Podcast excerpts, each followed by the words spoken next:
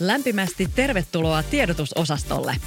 Tässä podcastissa puhumme viestinnästä, johtamisesta ja muutoksesta. Minä olen viestinnän asiantuntijoiden ammattijärjestö Viesti ryn toiminnanjohtaja Siina Repo. Tervetuloa mukaan. USAn vaalit ovat ainakin meidän suomalaisten näkökulmasta ollut aikamoista Twitter-ilotulitusta, valheita, syyttelyä, mutta myös hauskoja meemejä ja koskettavia puheita tai puheenvuoroja – Miltä Yhdysvaltojen presidentin vaalit ovat näyttäneet erityisesti somesta ja mediasta päin katsottuna? Tästä on kanssani puhumassa Ylen ulkomaan toimittaja ja datajournalisti Satu Helin. Tervetuloa tiedotusosastolle. Kiitos paljon. Tänään kun tätä tiedotusosaston jaksoa äänitetään on torstai ja nyt on vajaa viikko siitä, kun lopullinen vaalitulos saatiin tuolloin lauantaina. Mitkä ovat päällimmäiset tunnelmasi nyt vaalien jälkeen? Näin klassisesti voisi sanoa, että väsynyt, mutta onnellinen.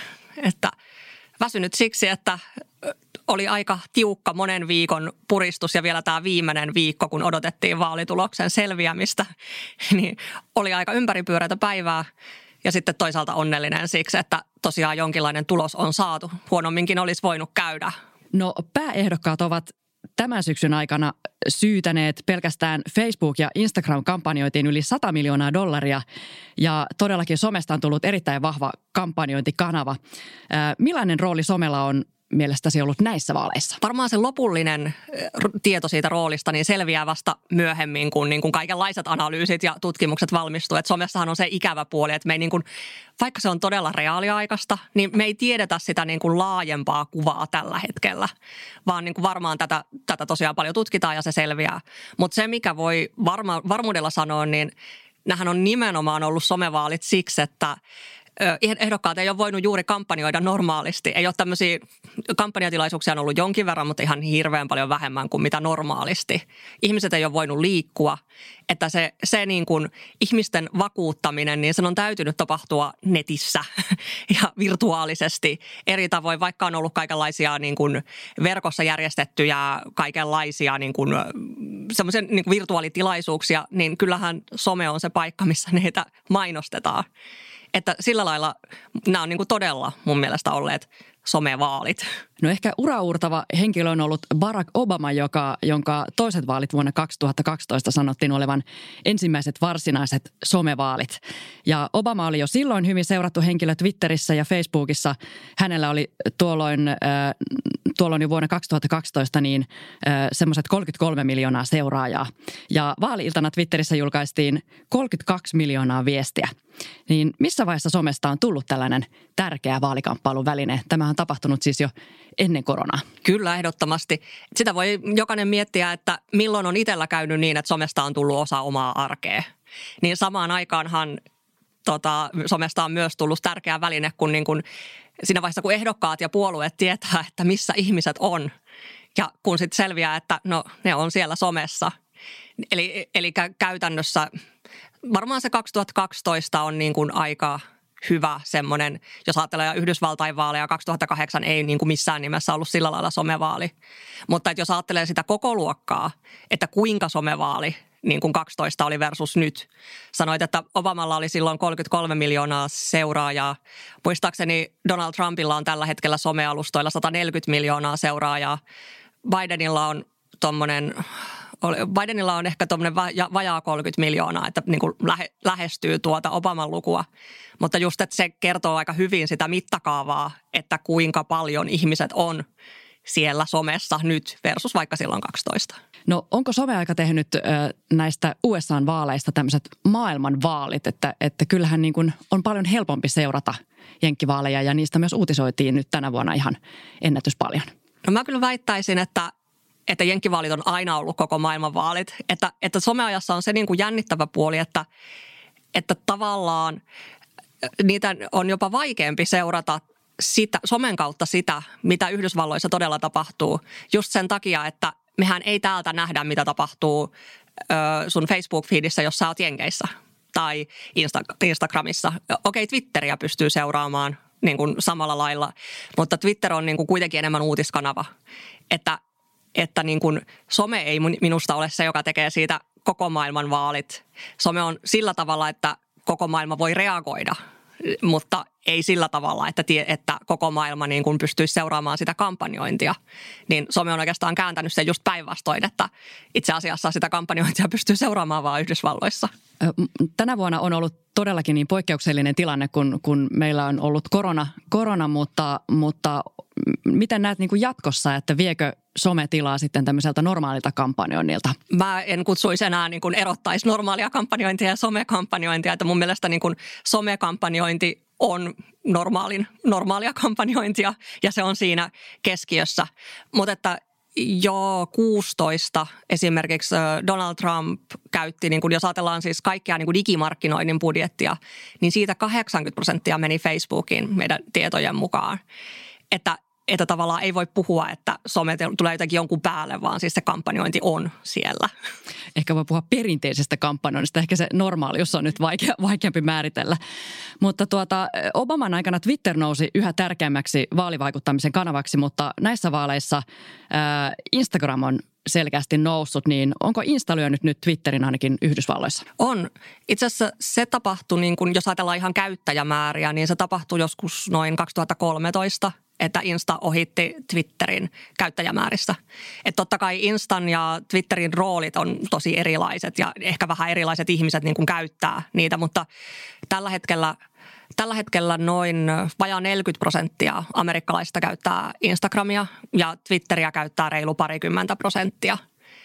Et, mutta siinä on niin kuin tosi monta muutakin puolta, että miten Instagram eroaa Twitterissä ja, ja minkälainen, miten Instagramin rooli näissä vaaleissa meni. Todellakin vähän viittasitkin jo siihen, että, että se kampanjointi näyttää hyvin erilaiselta siellä, siellä äh, Yhdysvalloissa kuin, kuin ehkä meiltä käsin, niin osaatko kuvailla, että mikä on sellainen erityinen ero, että, että miten, miten me näemme eri tavalla nyt vaikka somenkin välityksellä äh, tämmöisen vaalikampanjoinnin versus sitten miten, miten Yhdysvalloista nähdään? Se on se just, että, että koska niin kuin kohdentaminen on niin avainsana, että kun puhutaan Facebook- ja Instagram-kampanjoinnista, ne on kuitenkin ne, mihin sitä siis mainosrahaa somealustoilla eniten laitetaan ja YouTube. Niin me ei, me ei niin kuin nähdä sitä, niitä erilaisia kuplia tai niitä, että kenelle kohdennetaan ja minkälaista viestiä. Me pystytään niin kuin seuraamaan ehdokkaiden vaikka omia tilejä, mutta siis rehellisesti okei, okay, Donald Trumpin tili ei ole tylsä, sen voi sanoa, mutta jos, jos puhutaan noin niin kuin ylipäätään tämmöisten kampanjoiden virallisista tileistä, niin onhan ne aika ennalta arvattavia helposti. Että siis paljon kiinnostavampaa on nähdä se, että mitä vaikka nyt niille niin kuin Arizona latinoille sanotaan. Mutta se on se, mitä me ei pystytä näkemään täältä. Mutta ilmeisesti tämä kohdentaminen on hyvin tarkkaan hiottua. Siis todellakin. Ja nyt näyttää siltä, että vähän niin kuin odotusten vastaisesti Donald Trump pystyi kasvattamaan saamaan siis ääniä sellaisilta ihmisiltä, jotka ei häntä niin kuin viimeksi äänestäneet, löytä, löytämään niin kuin ainakin viisi miljoonaa uutta äänestäjää. Ja totta kai siis tämä liittyy siihen, että, että Yhdysvalloissa äänestysaktiivisuus oli tosi niin kuin isoa. Mutta että hänen, hän onnistui jo edellisellä kerralla saamaan äänestämään semmoisia ihmisiä, jotka ei ole vaikka koskaan ennen äänestäneet. Ja nyt hän pystyy niin kuin kaivamaan vielä 5 miljoonaa lisää, niin haluaisin väittää, että tämmöisellä niin kuin strategisella kohdentamisella on tosi iso merkitys ollut siinä. Totta kai hän on tehnyt niin kuin muutakin esimerkiksi mutta sen, sen näkee esimerkiksi siitä, että katsoo, että missä paikoissa hän on vierailu. Että ne on niin kuin aika sellaisia, voi olla vaikka ihan aika tuppukyliä, niin kuin just jossain Arizonassa. Että niin se ei ole mitenkään sattumaa se, että mihin hän päätyy, vaan ne on niitä vaan kielipaikkoja, mistä on löydettävissä vielä niitä ihmisiä, jotka ei ole vaikka ennen päässyt äänestämään. Kuulostaa vähän siltä, että Suomessa ei, ei ihan tässä, tässä vaiheessa ainakaan vielä olla. Niin myöskin Suomessa on erilainen vaalijärjestelmä, että tämähän niin kuin kohdentamisen merkitys korostuu just sen takia, että Yhdysvaltain vaalijärjestelmä on niin, niin kuin monimutkainen ja erikoinen, että suomalaiseen vaalijärjestelmään niin tämä niin kohdentamisella ei ole niin, niin iso merkitys sen takia. Joo, tämä onkin mielenkiintoista kyllä verrata. No olet ollut Ylellä tekemässä tämmöistä tutkivaa datajournalismia erilaisista somepersoonista, niin kerrotko vähän, että mistä tässä projektissa oli kysymys ja mitä te käytännössä teitte? Tässä oli kyse just siitä, mistä aikaisemmin puhuin, että kun meidän on niin vaikea päästä niiden somekuplien sisään, niin haluttiin nähdä se, että mitä somessa niin näkevät just sellaiset ihmiset, jotka nyt on niin kuin vaankieliasemassa Yhdysvaltain vaaleissa. Eli me aluksi käytettiin tosi paljon aikaa siihen, että selvitettiin, että okei, minkä tyyppinen ihminen voi olla näiden vaalien kannalta ratkaiseva. Ja just päädyttiin siihen, että ö, nuoret latinomiehet Arizonassa, ö, hiilityöntekijät Pennsylvaniassa ja niin lähiöäidit Wisconsinissa, tämän tyyppisiä. Näin tekee mieli sanoa, että aika hyvin meni silloin kesällä tämä analyysi. Mutta totta kai siihen vaaditaan myös aina sekä. Mutta joo, joka tapauksessa näin. Et luotiin lopulta viisi tämmöistä profiilia. Ja sitten tota, tehtiin heille Instagramiin ja Facebookiin niin, niin, kuin niin oikean näköiset profiilit – kun niin kuin on mahdollista sillä lailla, että ne profiilit on niin kuin paikannettu. Niitä ei ole tehty siis Suomessa, vaan ne on paikannettu just niihin osavaltioihin ja ihan vielä niihin piirikuntiin, mihin me ollaan laskettu, tota, että missä heidän pitäisi olla.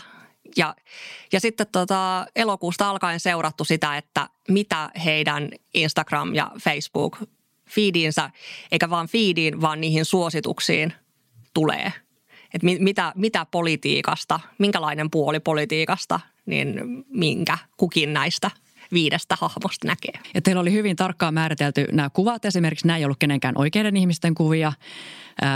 ne oli jostakin, mikäs anonyymi, mikäs kuvapankki se olikaan, mistä te ne löysitte? Joo, se on sellainen kuin This person doesn't exist. Ja se on tosiaan sellainen, joka tekoälyn avulla luo siis kuvia ihmisistä, joita ei oikeasti ole olemassa. Että tosiaan tässä, tässä nimenomaan oltiin hyvin tarkkoja, että nämä meidän valeprofiilit ei tee mitään siellä sosiaalisessa mediassa, eikä he tosiaan ole oikeita ihmisiä, että he on vaan niin kuin kokemassa tai heidän kauttaan koetaan sitä, mitä siellä sosiaalisessa mediassa tapahtuu. Ja he eivät postanneet, mutta he tykkäilivät asioista. Juuri, Juuri näin. Öö, no mitä tässä projektissa selvisi? No siis siinä selvisi ensinnäkin se, että si- niihin niin kuin somekupliin on aivan niin kuin äärimmäisen helppo ja nopea ajautua. Että se oli silti, vaikka sen niin kuin tiesi, niin se silti yllätti. Että siis ensimmäiset näistä profiileista, niin ne oli aika sillä lailla tarkasti tämmöisessä niin kuin oikeisto republikaani kuplissa alle viikossa. Ja sitten niin loputkin sillä lailla, että, että sanotaan parin viikon parin viikon sisällä niin kaikille näille hahmoille oli muodostunut niin kuin selkeä sellainen, että ne on joko saa vasemmistoviestejä tai oikeistoviestejä.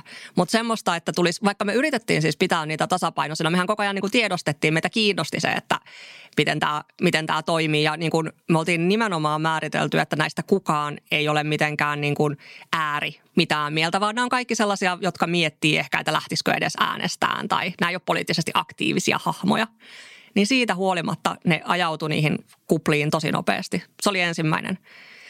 Sitten toinen oli se, että me nähtiin aivan valtavasti tota Donald Trumpin ja hänen perheenjäsentensä. Siis en, ennen kaikkea niin kuin perheenjäsenten kuvia, varsinkin näillä oikeistotileillä, mutta myös siis näillä toisilla niin kuin NS-liberaaleilla tileillä.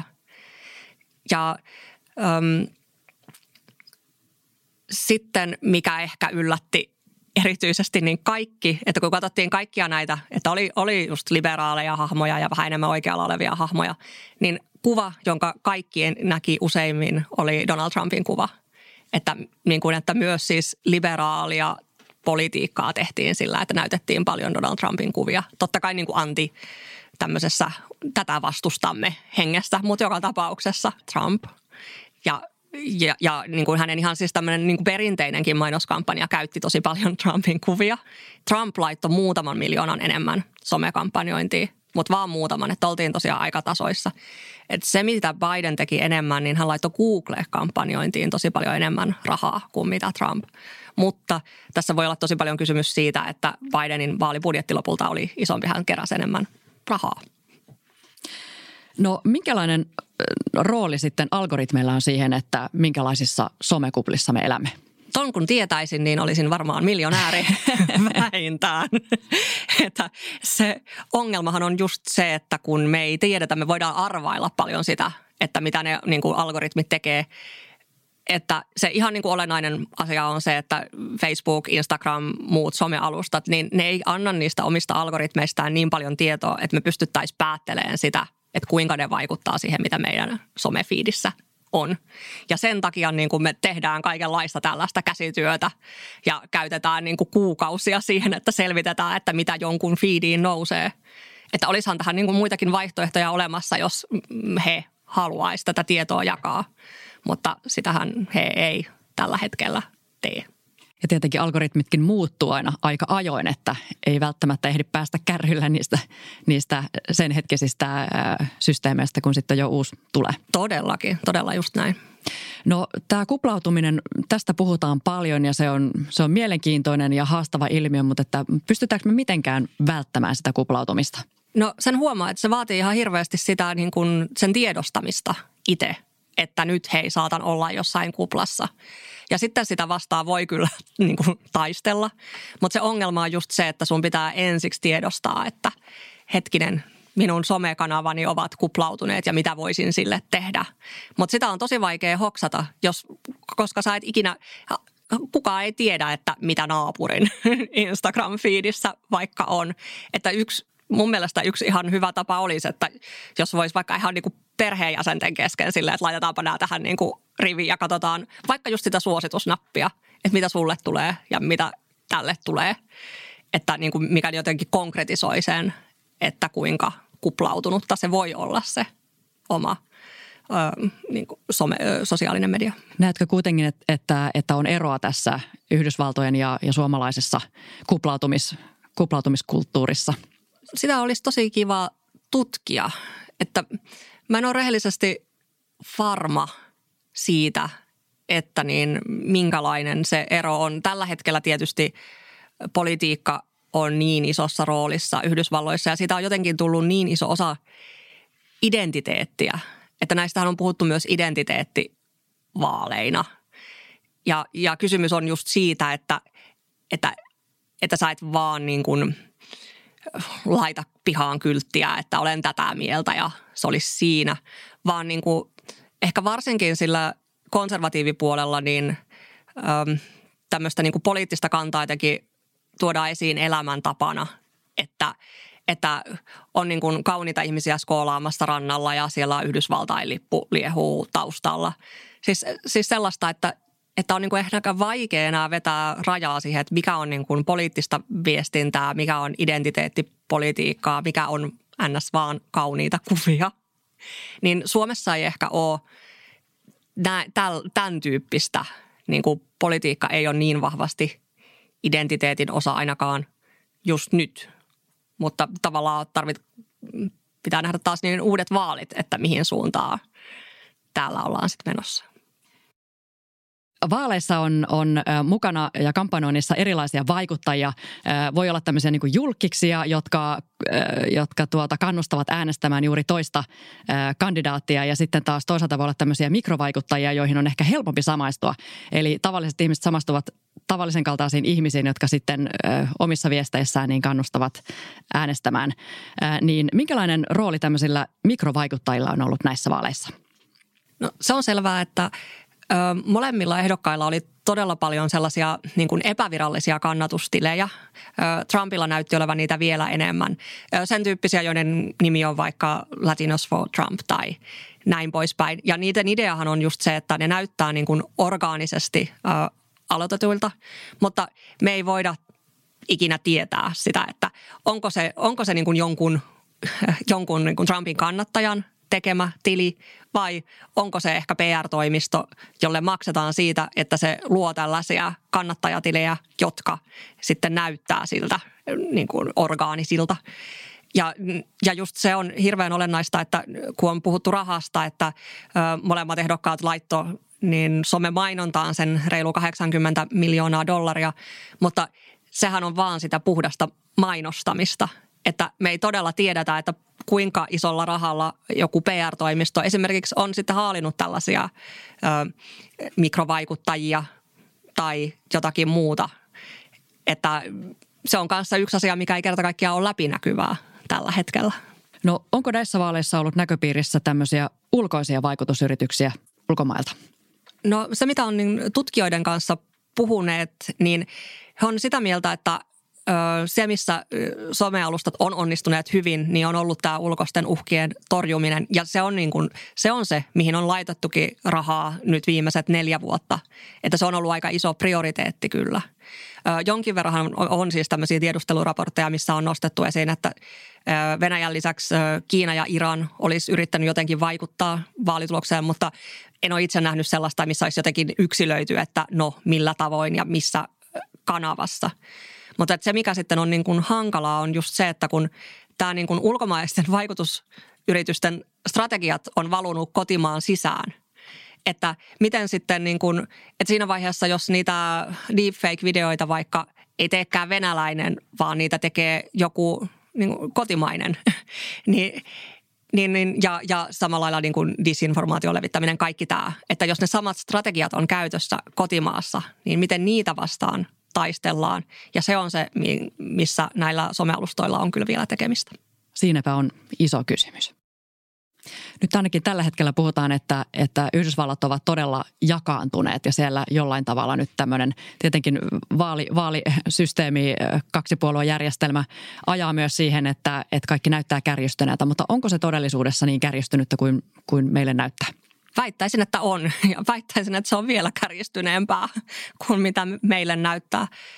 Mutta ne jakolinjat ei ole suinkaan vaan siinä, että kumpaa puoluetta kannattaa, vaan ne on jotenkin aika paljon syvemmällä, että näistä niin kuin alustavista vaalituloksista näkee esimerkiksi sen, että edelleen naiset ja miehet on tosi jakautuneet sen puolesta, että mitä kannattaa. Biden sai ihan hirveän paljon enemmän naisten ääniä. Sitten tämä niin maaseutukaupunkiasetelma, se, se vaan on niin. Trumpia äänestetään maaseudulla, Bidenia äänestettiin kaupungissa. Koulutuskuilu, mikä on ehkä kaikista jotenkin, mistä ehkä voisi olla kaikkein eniten huolissaan, että jos niin kuin koulutetut ja sitten vähemmän koulutetut, koulutetut on todella vahvasti niin eri mieltä siitä, että miten maan asioita pitäisi hoitaa, että mistä kaikesta se kertoo ja mihin kaikkeen se johtaa. Että näitä jakolinjoja tällä hetkellä on Yhdysvaltain politiikassa tosi paljon ja nämä jakolinjat on Trumpin kaudella vahvistuneet. Ne on aika perinteisiä, siis varsinkin tämä naiset ja miehet t- tulee jo niin kuin vuosikymmenten takaa periaatteessa. Mutta just se, että ne jakolinjat on vaan vahvistuneet, ne ei näytä hälventyä. No Twitter on, on tärkeä lähde myös uutisille, niin, niin miten te uutistoimituksessa – pystytte hahmottamaan tämän somenkin vallan ja, ja siellä pyörii tietenkin niin kuin vähän kaiken näköistä, mutta miten te nostatte sieltä kriittisesti sen, että mikä on oikeasti tärkeä vai, vai, tai mikä ei? Twitter on hyvä työväline, mutta se, siihen pitää niin suhtautua ihan samalla lailla kuin tiedotevirtaan, että että kyllä niitä ihan perinteisiä tiedotteitakin vaikka tulee aika paljon ja ei suinkaan niitä sellaisenaan ö, julkaista. Ja samalla lailla, että osan vaan, osa ohitetaan jo otsikon perusteella kyllä. ja, ja, ja näin edespäin. Että ihan samalla lailla Twitteriä katsotaan, että niin kuin osa on roskaa, osa on kiinnostavaa, osasta kannattaa etsiä lisätietoa. Mikään ei ole niin uutisaihe sellaisenaan, vaikka ehkä joskus näyttää siltä, että joku Trumpin twiitti on saattanut olla. Mutta että ihan, ihan samalla lailla. E, että ainoastaan, että se virta on tietenkin niin kuin nopeampi ja sitten joskus voi saada jotain niin kuin kiinnostavaa sellaisista paikoista, mistä ei niin tiedotteiden perusteella tuu. Esimerkiksi se, että, että kuka on jossain just nyt, niin sen Twitter kertoo hyvin. No Trump on ainakin Twitterissä näkynyt, näkynyt ja kuulunut monella tavalla ja, ja niin kuin hyvin mielenkiintoista oli, että myös, myös sitten Twitter on lähtenyt vähän rajoittamaan tai, tai niin kuin merkkaamaan näitä Trumpin twiittejä, että, että näitä kannattaa kriittisin silmin katsoa, niin minkälainen rooli mielestäsi on näillä somejäteillä siinä, että, että, että siellä sitten aletaan todellakin jopa Yhdysvaltojen – vaaleja arvioimaan ja, ja vaikuttamaan kuitenkin silloin istuvan presidentin ää, niin, ää, niin twiitteihin. Joo, se on tosi mielenkiintoista. Siis sanoisin, että niin kuin Twitterin ja näiden muiden virhe on tavallaan se, että eh, niin ne olisi voinut tehdä kaiken, mitä ne nyt tekee jo vuosia sitten. Ne olisi voinut ryhtyä siihen heti silloin 2016, kun kuitenkin kävi ilmi, että, että siellä tapahtuu kaikenlaista sellaista, niin kuin, mikä ei ole sopivaa. Tai että esimerkiksi se disinformaation leviäminen ja levittäminen se oli ihan niin kuin selkeä, se oli ihan kiistatonta. Ja trollitilit, kaikki tämä. Niin jos ne olisi niin silloin ryhtyneet tähän kaikkeen, niin nyt olisi paljon vähemmän kohua siitä, että Twitter nyt merkkaa jonkun Trumpin tweetin. Mutta kun nämä somealustat on ollut, ne on pitänyt tosi tarkkaan siitä, kiinni siitä, äm, kun pitää ehkä aloittaa tämä vähän kauempaa, että kun Yhdysvalloissa ja Suomessahan on aika erilainen niin kuin mediaan liittyvä lainsäädäntö. Ja, ja tota, näille somealustoille on ollut tosi tärkeää se, että heitä ei pidetä julkaisijoina. Siis, siis he ei ole vastuussa niistä sisällöistä lain mukaan, mitä, mitä heidän alustoilla on. Ja tämä on niin kuin se perimmäinen syy, minkä takia he on ollut todella niin nihkeitä puuttumaan kaikenlaiseen Eh, niin kuin näihin lieveilmiöihin, koska he pelkää sitä, että sen jälkeen kun he niin kuin myöntää, että täällä tapahtuu jotain väärää, niin se on heille tosi iso rahallinen haaste kerta kaikkiaan, että, että sitten heidän pitää niin ryhtyä todella moderoimaan sitä ja kun se virta on niin iso, sitä on todella vaikea kenenkään hallita, niin he on niin kuin viimeiseen asti jotenkin kamppailleet sitä vastaan. Mikä sitten on tuottanut sen, että nyt on ollut ehkä aika selkä seinää vasten, että on ollut pakko reagoida ennen näitä vaaleja, joka on sitten aiheuttanut sen, että on pitänyt tehdä aika niin kuin pikaisia päätöksiä. Se, siellä on te, siis haluan sanoa, että siellä on tehty paljon hyvää työtä näin niin kuin just muutamina kuukausina ennen vaaleja. Mutta jos se olisi aloitettu jo niin kuin vuosia ennen vaaleja, niin oltaisiin aika lailla erilaisessa tilanteessa, eikä tarvitsisi niin kuin keskittyä siihen, että onko yksi twiitti merkattu vai ei. No tämä on siis ollut Twitterille iso harppaus, että, että he ovat alkaneet puuttua, puuttua Trumpinkin twiitteihin. Todellakin, todella merkittävä. No äh, pakko vielä kysyä, että mikä siinä ylipäätään on, että, että miksi ne Trumpin puheet vetoavat? Onko sulla siihen joku patenttivastaus? No sekin olisi semmoinen, että, että varmaan voisin olla jossain isossa kampanjaorganisaatiossa töissä, jos. Mutta varmasti se, että hän käyttää erilaista kieltä kuin poliitikot perinteisesti on käyttäneet, niin se on selkeästi sellainen asia, mikä on vedonnut tosi moneen. Mutta, mutta ihan todella niin ei, ei sitä varmaan vieläkään ole sellaista selvyyttä vastausta, että mikä se on, mikä tässä todella niin kuin nyt resonoi. Ja varmasti ehkä hänen ratkaisunsa kuulostaa yksinkertaisilta tämmöisessä hankalassa ja monimutkaisessa maailmassa. Ehkä sitten ihmiset kaipaavat sellaisia yksinkertaisia toteamuksia. Ehdottomasti ja just sellaista, että ei piilouduta sivistyssanojen taakse tai että että näyttää siltä, että puhutaan suoraan. Mutta siinäkin on, hän kyllä onnistuu sellaisessa harhauttamisessa aika hyvin, että siis hän vaikuttaa siltä, että sanoo tosi suoraan jotain, kun niin kuin todellisuudessa ei vastaa vaikka siihen, mitä kysytään. No, no Yhdysvaltojen vaalit on äh, tunnettuja myös tällaisesta lokakampanjoinnista, eli siitä, että, että päävastustajalta yritetään vetää jalkoja maton alta kaikin keinoin ja hänestä saatetaan heittää aika vahvaakin herjaa ja, ja jopa valheita. Ja somea olisi hyvinkin helppo syyttää tästä, että, että tämmöistä lokakampanjointia tapahtuu, mutta todellisuudessa Loan heitolla on, on pitkä historia. Tämmöiset ystävykset kuin John Adams ja Thomas Jefferson olivat ystävyksiä jo tuossa 1700-luvun lopussa ja ja sitten lopulta he päätyivät ehdokkaaksi presidentinvaalikampanjaan 1800-luvun aivan alussa. Ja, ja kerrotaan, historia kertoo, että heidän leirinsä heittivät kaikenlaista kuraa toistensa niskaan. Ja, ja tämä Jefferson esimerkiksi, heidän leirinsä haukkui Adamsia muun muassa hermafroditiksi. Ja Adams äh, kutsui sitten taas puolestaan vastustajansa ilkeämielliseksi äh, tämmöiseksi pohjasakan edustajaksi. Niin äh, mitä harvelet, niin äh, miten, niin kuin, miksi tämä lokakampanjointi on jotenkin niin, niin äh, jotenkin syvällä tuolla Yhdysvaltojen äh, kampanjoinnissa? Varmaan se kaksipuoluejärjestelmä on se, joka sitä eniten niin nostaa, koska aina kun, kun tilanne on se, että on aina vaan lopulta kaksi ehdokasta ja ikään kuin kaksi kantaa, niin se on jotenkin hirveän paljon helpompaa mutta ei mulla siihen mitään, tai enemmän niin kuin historian tutkijan tai politiikan tutkijan olisi tosi kiva kyllä kuulla, että mitä, mitä he tästä, tästä sanovat. Mutta ehkä sen just voi sanoa, että sosiaalisessa mediassa tuo on kanssa osoittautunut aika niin kuin hyväksi tavaksi kampanjoida, että se, että sosiaalinen media on tullut mukaan niin kuin vaaleihin, niin on varmaan lisännyt sitä.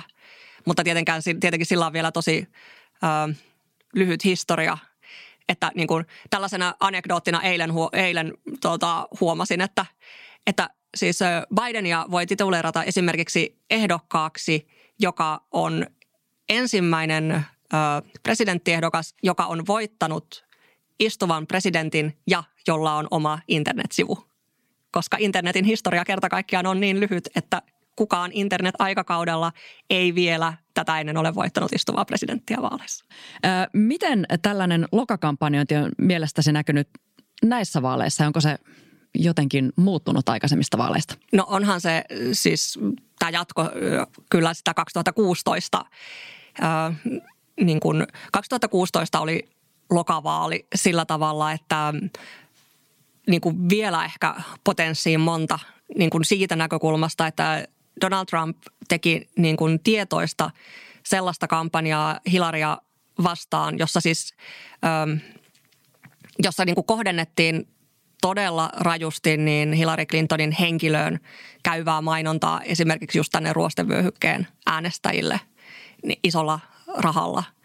Mutta toki niin kuin sen uh, uppoamista en, niin kuin edisti se, että Hillary kerta kaikkiaan ei siis – Hilari oli aika inhottu ehdokas niin kuin tietyissä piireissä. Ja nyt niin kuin Biden ei sitten ole herättänyt sellaista samaa inhoreaktio, vaikka niin kuin sitä kyllä on kovasti puskettu. Mutta niin kuin se ei vaan ole sillä lailla mennyt sellaiseen niin kuin, ihan niin kuin selkäytimeen tämmöisillä alueilla, niin kuin siis Hillary Clinton todella niin kuin osuu johonkin, johonkin hermoon sillä lailla, että moni todella inhossa, inhossa häntä. Että, että nimenomaan niin kuin Bidenia vastaan ei sitten lähdetty sillä lailla äänestämään. Mutta nyt sitten ikään kuin Bidenin kampanja onnistui siinä, että Trumpia vastaan lähdettiin äänestämään. Että, että niin kuin, ikään kuin yritystä oli minusta käyttää sitä samanlaisia niin kuin lokakampanjoiden keinoja. Niitä käytettiinkin, mutta ne ei ihan samalla tavalla resonoineet kuin silloin 16. No minkälaisia piirteitä tämän vuoden kampanjassa näkyi lokaamisen puolelta? Um, no siis äh, esimerkiksi tein aikaisemmin syksyllä analyysiä siitä, että miten Trump ja Biden käyttävät Twitteriä, niin oli kyllä kiinnostava huomata, että jos vaikka Donald Trump mainitsi Bidenin nimen, niin hän siis hyvin kategorisesti kutsui aina Bidenia sleepy jokeksi, eli uneliaksi jokeksi. Ja niin kuin se oli ihan selvä jo, niin kuin strategiaa, koska se tapahtui ihan koko ajan samalla lailla niin kuin muissa puheissa. Ja, ja sitten hänellä oli myös joitakin muita lempinimiä, kuten Joe Hayden, eli piilotteleva Joe. Niin, että niin kuin hän kyllä, siis että vähän jopa tämmöistä jotenkin, en minä tiedä, yläaste henkistä sellaista naljailua. Ja sitten niin kuin, mutta että Biden oli ehkä niin kuin – hän ei käyttänyt siis tällaisia niin kuin lempinimiä, mutta hän kyllä niin kuin muuten hyökkäsi Trumpia vastaan Twitterissä tosi paljon. Ja, ja hän oli esimerkiksi se, joka niin kuin Twitterissä käytti siis paljon enemmän niin kuin Trumpin nimeä, kun taas sitten Trump ei todella niin kuin viita, viitannut Joe Bideniin läheskään niin usein. Että kyllä siitäkin niin kuin näkyy, että, että Bidenille tosiaan niin kuin Trumpin nimen mainitseminen oli vaalikase jo ihan tammikuulta lähtien. No äh, sitten äh, yksi tämmöinen niin kuin kuitenkin mielenkiintoinenkin ilmiö tässä Yhdysvaltojen vaaleissa on nämä, nämä, nämä kiinnostavat puheet. Ja varsinkin sitten nytkin oli paljon esillä näitä äh, häviäjienkin puheita. Katsoimme täällä suomalaisessa mediassa ja, ja, ja saamme välillä ihan vedet silmissä kuunnella kaiken näköisiä hienoja puheita. Niin mistä kumpuaa tällainen äh, yhdysvaltalaisten niin kuin mieletön puheiden pitämisen taito ja se retoriikan taito? Joo siis vietin tuon edellisen vuoden New Yorkissa Kolumbian yliopistossa ja siis olen, olen niin kuin, vaikka oli, oli ikään kuin tiedossa, että joo, amerikkalaiset on hyviä puhujia, niin on ollut siis täysin mykistynyt siitä, että miten hyviä. Niin kuin voin sanoa, että sen vuoden aikana en kuullut siis yhtäkään huonoa niin kuin puheena huonoa luentoa niin kuin opiskelijoilta sellaisia niin kuin esityksiä, joista niin kuin voisi sanoa, että no ei niin kuin esiintymisenä hirveän hyvä, niin siis ehkä kaksi niin kuin suunnilleen sadasta. En ollut yhdessäkään tylsässä seminaarissa. Että kyllähän se tulee sieltä jo, että siis siellä, niin kuin, siellä laitetaan jo ihan alasteella esikoulussa lapset puhumaan tosi paljon. Se puhuminen on niin kuin todella iso osa sitä niin kuin yhdysvaltalaista kulttuuria. Siis kuulin todella hienon kuusivuotiaan pitämän puheen, siis isolle yleisölle. Niin kuin oli varmaan jo harjoiteltu, mutta se ei niin kuin kuulostanut siltä, se kuulosti häneltä itseltään ja se kuulosti, että hän ei kauheasti jännittänyt sitä puhumista. Että, että niin kuin, miten tämä nyt kauniisti sanoisi, että, että on sitten ollut Suomessa ehkä sellaisia tilanteita, että kun sen vuoden jälkeen tulin taka, takaisin ja on käynyt joissakin seminaareissa vaikka, niin on se ollut ehkä vähän sellainen rude awakening, että ai niin, meillä te tehdäänkin näin. Että, että ehkä se, että niin kuin amerikkalainen puhuja on tosi kiinnostunut siitä, että yleisö niin, niin kuin on kiinnostunut hänestä. Ja viihtyy. niin, nimenomaan. Että sitten, että totta, siis suomalaiset varmaan on niin kuin faktoissa sillä lailla parempia, tai että siis kaikki tulee varmasti sanottua. Että ehkä amerikkalainen osaa pikkasen enemmän niin kuin karsia, että keskityn vaikka näihin kolmeen asiaan ja puhun sitten siitä. Eikä niin, että mun pitää nyt kertoa kaikki, mitä, mitä mulla on sanottavaa. Että joo, kyllä se kulttuuriero on tosi iso ja tosiaan se puhumisen taito on tosi, tosi huikea siellä varmaan siis asennetta, asennetta siihen puhumiseen, että haluaa tehdä vaan parasta ja sitten toisaalta se harjoittelu, että, että jos meillä on kouluesitelmiä eikä siihen oikeasti niin kuin jotenkin niin kuin sparrata, että miten siitä tulee hyvä, niin, niin eihän niistä tule. Mutta että harjoittelu, mutta myös varmaan semmoinen hyvä, niin kuin, hyvät valmennusohjeet siihen, että miten niitä hyviä esityksiä tulee. Ihan varmaan.